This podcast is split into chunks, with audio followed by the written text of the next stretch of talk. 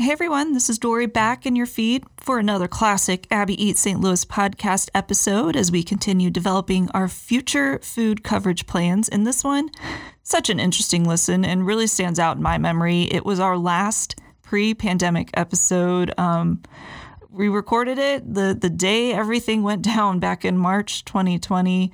Um, and for that episode, we talked with Schlafly CEO Fran Caradonna.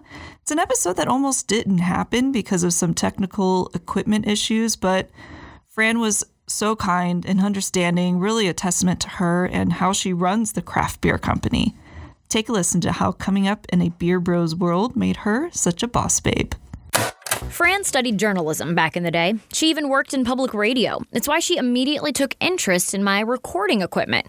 I bragged to her how much better and easier it's gotten to use even since I started One, this two, podcast. three, one, two, three, one, two, three. Which one, makes it all the more embarrassing that I missed some part of the audio process along the way and it didn't turn out. So, Fran, we are here again today because I messed up. I had audio issues when we did the first interview. Um, it's one of those things you go back to the station and you're like, all right, well, that happened once. And everybody just kept saying, it's okay, it's never going to happen again.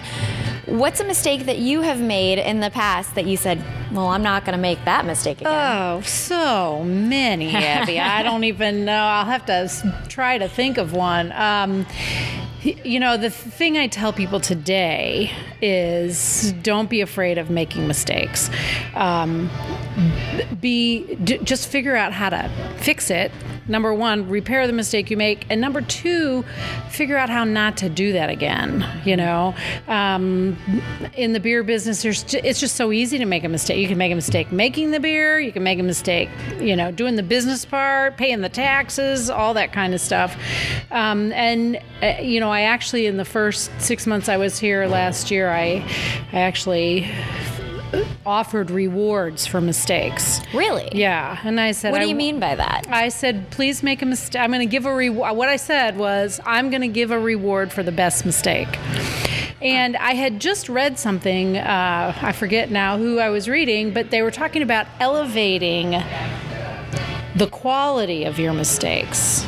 Reducing the quantity, but elevating the quality. The better your mistakes are, then the, the better you're doing, you know? Because if you're you're not making stupid mistakes anymore, Right. you slowly elevate the quality of your mistakes. And so somebody on the team said, oh, I'm just going to open a valve and let a bunch of beer hit the floor. And I said, it can't be a stupid mistake. no rewards for dumb mistakes, but try something, mm-hmm. you know. And if, if we're not making mistakes, we're probably not pushing the envelope enough. It's like the harder you're swinging, the more it's going to hurt if you miss your target. That's but right, yeah. At least you're swinging hard in the first place. Exactly. I and we can that. learn so much from from fixing the mistake and then fixing the system that caused the mistake. So you've done that. Yes. You you will never make that mistake Nope, again. not even I a little promise bit. you you'll make other mistakes and that's a good thing. Exactly. Maybe somebody will reward me along the way for those. Yeah, there as you well. go. Like so many of us, Fran's first real experiences with beer happened in college at the University of South Carolina.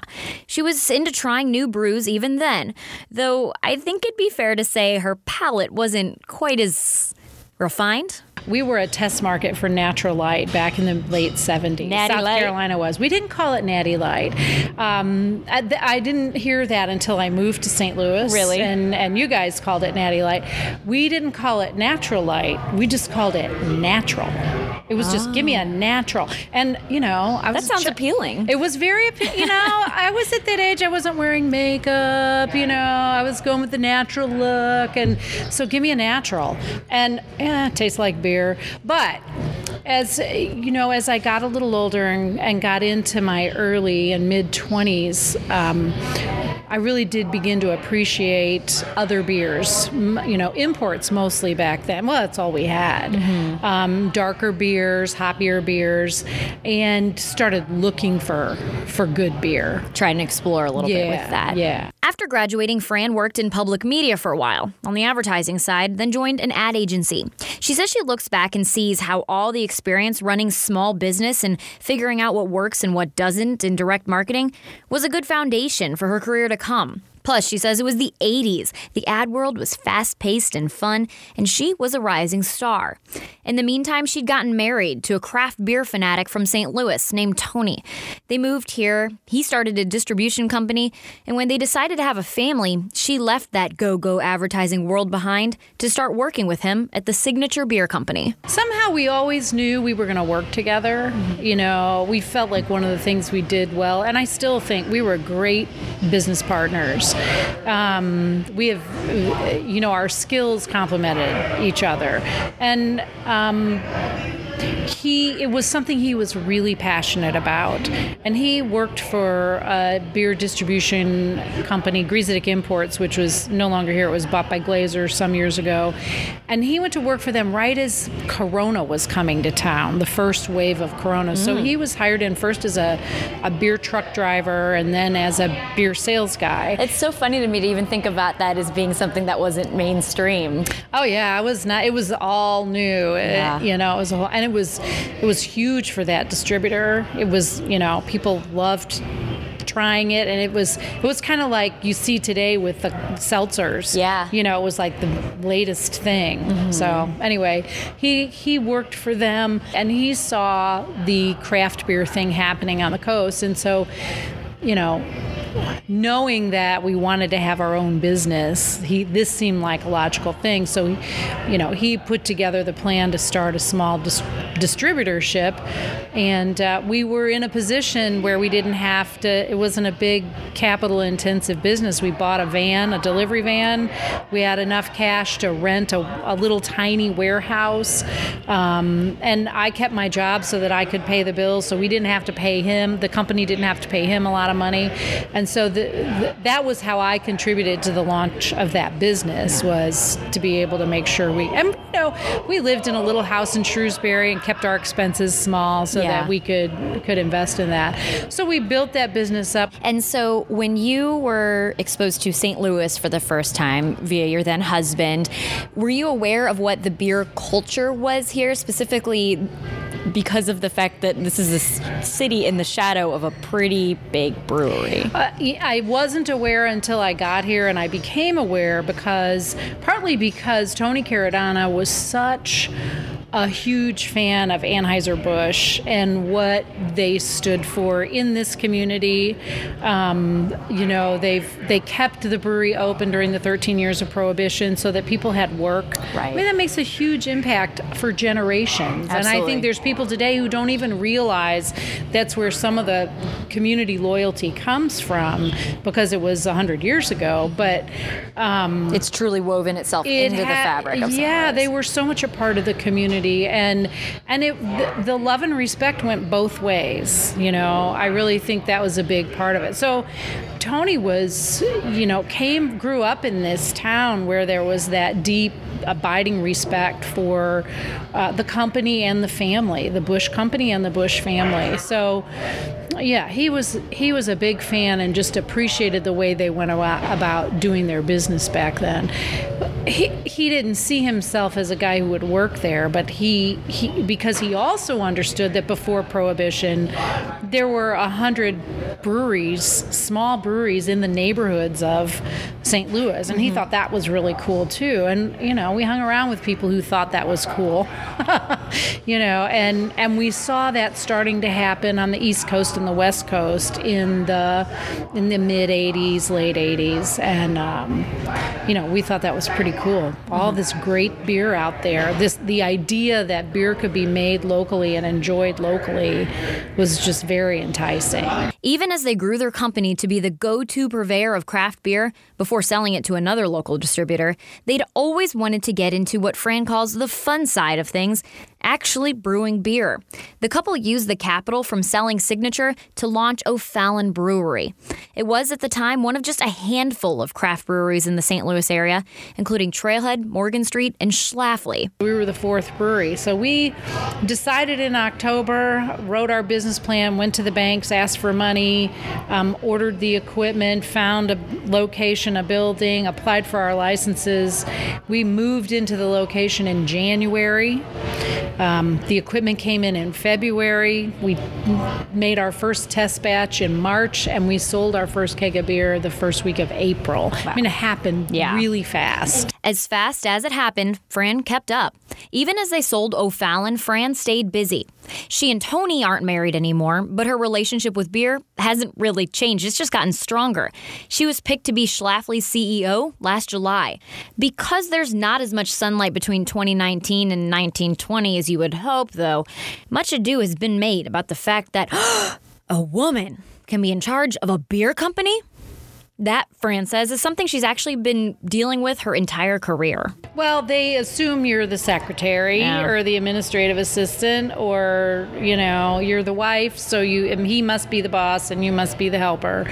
And you know, not that, not that I wasn't a helper, and and or he wasn't a helper, but we had very, um, very clear roles that we figured out between us. He knew we knew who was the boss. I, was, you know, he knew. I knew, and and he was the boss of some things, and I was the boss of other things. But he was the vision guy and the sales guy, and I ran the rest of the company. And so the, you know, folks would come in, mostly insurance salesmen, and you know, ask for him, and I'd have to gently remind them, you know, that we all know who the boss is, and they go, "Oh yeah, sure," and I go, "No, really, I'm the CEO. For real. you need the my nameplate." signature on that." Exactly. He's going to defer to me on that. So, you know, and it worked well for us. And um, as time has gone on, that's less of a thing, Yeah. thankfully. You know, people aren't as surprised.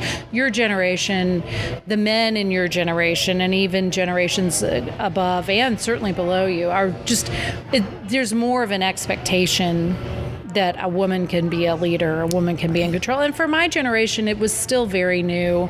Not quite as unusual as my mom's generation, but I think, you know, I've said that of all my friends in high school, I'm the only one who had a real career. You know, the rest of them fi- supported their husbands' careers. And, you know, there's nothing wrong with that. Right. But they were all very accomplished women in their own rights. One was a CPA, one was a horticulturist, one was an architect. You know, and when the kids came along, they gave up their careers. So, um, not bad or good, just different. Right. And yes, my generation, I do think, thankfully, that we are getting better at just kind of assuming we will have a seat at the table, making a seat at the table for ourselves. Mm-hmm. But did you see times where the table was set and there wasn't a spot for you and you had to kind of elbow your way in? Yeah, especially in the beer business because it's very male dominated and very male dominated in this town. Craft made it a little easier because we were already quirky. You know, Schlafly has always had women at the table Yeah. from the beginning, so it wasn't hard when we were working with Schlafly to to be their distributor. You know, to be a female voice. That wasn't difficult, but you know, I I did a mentoring event not too long ago with the Business Journal, and um, almost every single woman that sat down with me, uh, you know, referenced the being a female in a male-dominated industry. And Yeah. you know, there I talked to a woman in construction. I talked to uh, a couple people in tech. I talked to some people in.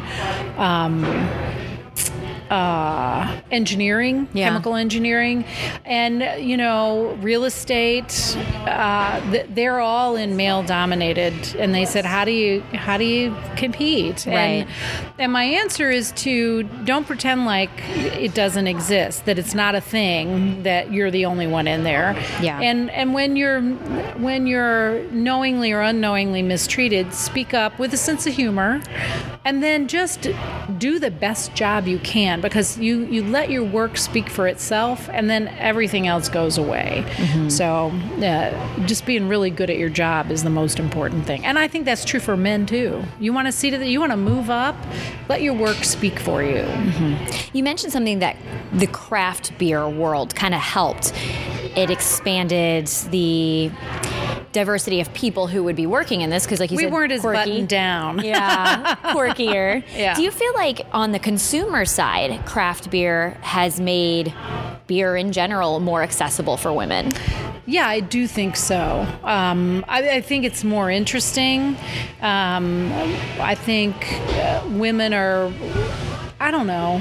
I think it's made it more accessible for everybody. Yeah. Not just women because craft beers, like I said, more interesting, different flavors and just the idea of being different or small. I think maybe um, maybe it's not women, maybe it's young people. Yeah. I'm not sure, but it it is a fact that women are attracted to craft beer both as drinkers and as workers. Um, we have uh, you know, we, we have far more women in the business today, even on the production side. I mean, like I said, Schlafly's always had women in the yeah. brewery, but but today a lot of small breweries do, and there's even breweries here that were founded by women, you know, and that's such a nice. Um, such a nice sign of uh, really anyone can do this who has the passion. Yeah. Beer has been in the past known as more of a bro drink.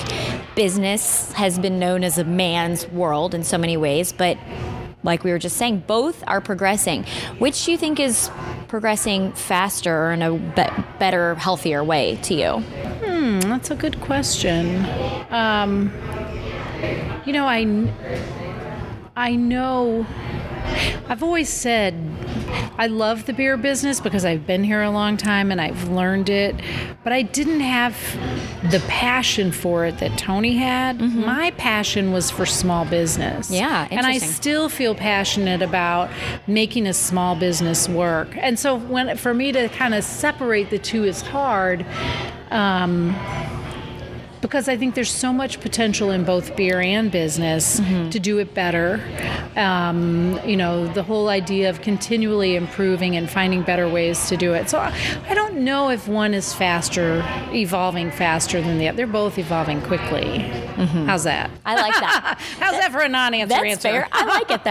Schlafly brews a lot of different beers. Some are on grocery store shelves or in restaurants. Some are only in their locations in the city, Maplewood, and soon St. Charles. Cabin Fever, Stout and Oyster Festival, Art Outside, Hop in the City, the Full Moon Festival. You can fill your calendar with Schlafly events, where you can also fill your glass with varieties of beer that you won't find anywhere else outside of those events. Fran admits that their brewing team likes to try new things. They like to show off, she says. But for anyone in the beer biz in this town, the Anheuser influence is a blessing and a curse. I mean, obviously, the city's exploding right now with 60 plus, 70 plus breweries. But do you think, especially when you were kind of beginning and trying to get craft beer into people's hands, do you think the Anheuser-Busch dominance made it more difficult? Yeah, I think I think we did we had to do a lot of education at the beginning because in this town, which was such a loyal beer town, people understood the beer business in in one way, mm-hmm. which is it's Anheuser Busch, and there's, you know, Bud, Bud Light, Mich, Mich Light, you know, and you pick one, you yeah. know, and that's what my dad always drank Budweiser. I drink Bud Light or whatever. My dad was Bud Light for a real long time, then Mich Ultra for a while. Yeah, that's exactly right. Yeah. And the, and you were loyal to a brand, and so when we when we started, when Schlafly started, um, the consumer's question was, "What is this?" And which one tastes most and like Mich Why Ultra? is this different? and which one tastes most exactly? Yeah. Which one tastes like what I'm used to? Or or what they they didn't even say which one back then. They said, "Does it? Mm. Does it taste like Budweiser?" Interesting. You know, and so we did a lot of educating of how is this different than what you love, and and we talked. We poured a lot of samples. You know, sampling. I still to this day think sampling is the best way to sell a beer. Yeah. Is is you get a beer in somebody's hands and you let them taste it and and a portion of them will like it enough to go buy it. Yeah. Not, and it's not you know we're not making beer for the masses. That's what they already do. Is they make beer that's that's not offensive to as many people as possible, and that sells a lot of beer. And there's nothing wrong with that. That's not what craft is in mm-hmm. general. I've talked to guys who started you know home brewing a couple years ago, and now they're opening their small brew pubs, and everybody's so psyched about this collaborative environment that St. Louis has created but Schlafly was the 1st mm-hmm. to create a craft brewery here. Does that make your life actually harder now? Um, how do you view the collaboration and, frankly, the competition now that's kind of sprouting up everywhere? Well, Tom Schlafly likes to joke. You know, back in the day, we used to encourage people to try lots of different things, and look where it got us. And, you know, I don't think he would change a thing. Um, I think we have. I think our the fact that we're the first um, is both an asset and can be a liability if we let it. And and so, like any, we all have assets and liabilities as people, um, and our job is to enhance our assets and minimize our liabilities. And and so the asset is that we have a lot of experience, and we have been around a long time and we're able to hire and attract very qualified people to make our beer and it is the very best it can possibly be. We have excellent quality control i'm not saying other people don't. Mm-hmm. i'm saying we've learned a lot over the years. We've we've got some experience that nobody else has just and you can only control around. yourselves really. That's exactly right. That's it we got to play our game. We can't be staring at the competition. It just doesn't do any good. But we also have a responsibility, I believe, um, to be part of the community. And when I when we think of the community, it's not just the neighborhoods that we're in; um, it's also the industry community that we're in. And our goal is to be uh, to be a leader in that com- that community, a supporter in that community. There's plenty of sales for all of us. I've always said that. You know, I I it's it's like yes, we compete with Four Hands and Urban Chestnut and O'Fallon, but it's it's like I watch my my or you can watch the Cardinals. They get out there and they play their hardest, you know. So the batter and the pitcher are competing. It's a mano a mano, you know, and, and when the hitter gets on first base, he runs his hardest to get to first base mm-hmm. and not be out. And the first baseman is stretching as far as he can to try to get that guy out. But at the end of the play, you know, they pat each other on the butt and they chat each other up and say, "Hey, what's uh, who knows what they say out there."